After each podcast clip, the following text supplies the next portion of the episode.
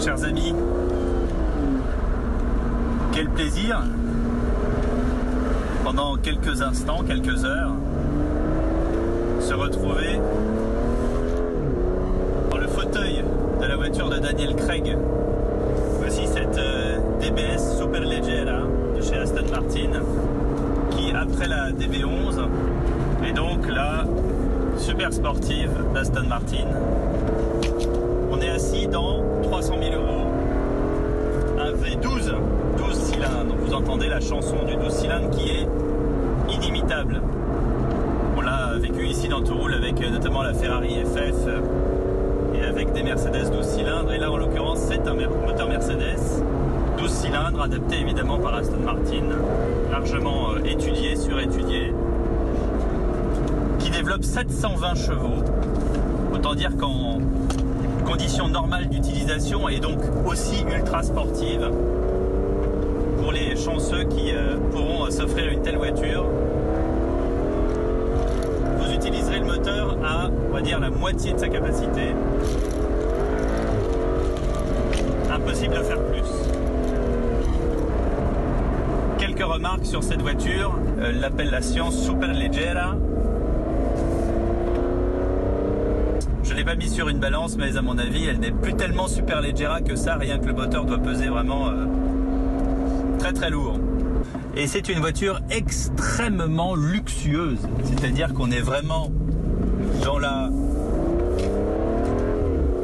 série euh, Amicalement Vôtre avec Roger Moore et, et, Danny Wilde, qui lui aussi, donc Roger Moore conduit une, DBS, DBS V8 euh, de euh, 1968 et on est justement dans cette voiture où on se dit qu'il y a quatre places. Donc on peut quand même emmener euh, quatre personnes en même temps.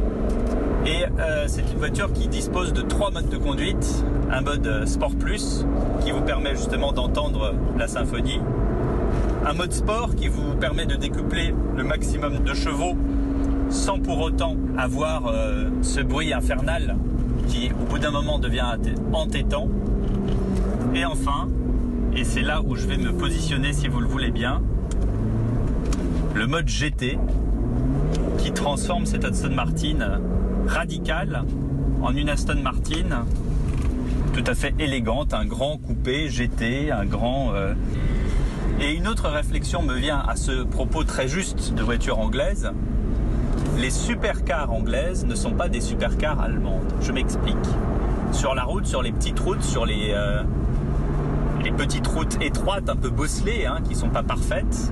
Une voiture, une supercar allemande, une Audi R8, une, BMW M4 GTS, une, une Porsche évidemment, une Porsche 911, euh, toutes sortes, euh, se comportera avec une direction extrêmement précise, un châssis très très ferme qui vous permet de contrôler la trajectoire.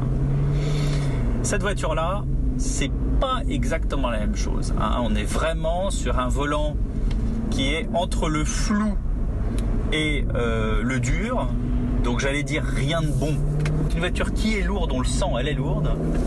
Et eh ben voilà, les 720 chevaux sous le pied, plus la direction ferme et lourde. Résultat, c'est que la trajectoire euh, s'envoie évidemment un petit peu biaisée. Ce que je veux dire là, c'est que c'est pas une voiture de sport inconduisible, c'est que c'est une voiture de sport qu'il faut savoir conduire et qu'il faut savoir tenir.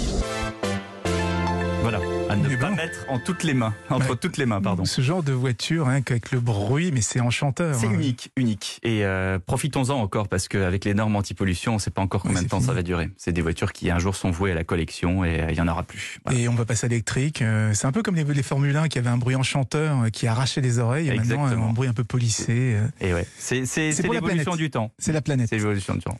Merci Anissé, à la semaine prochaine. À la semaine prochaine.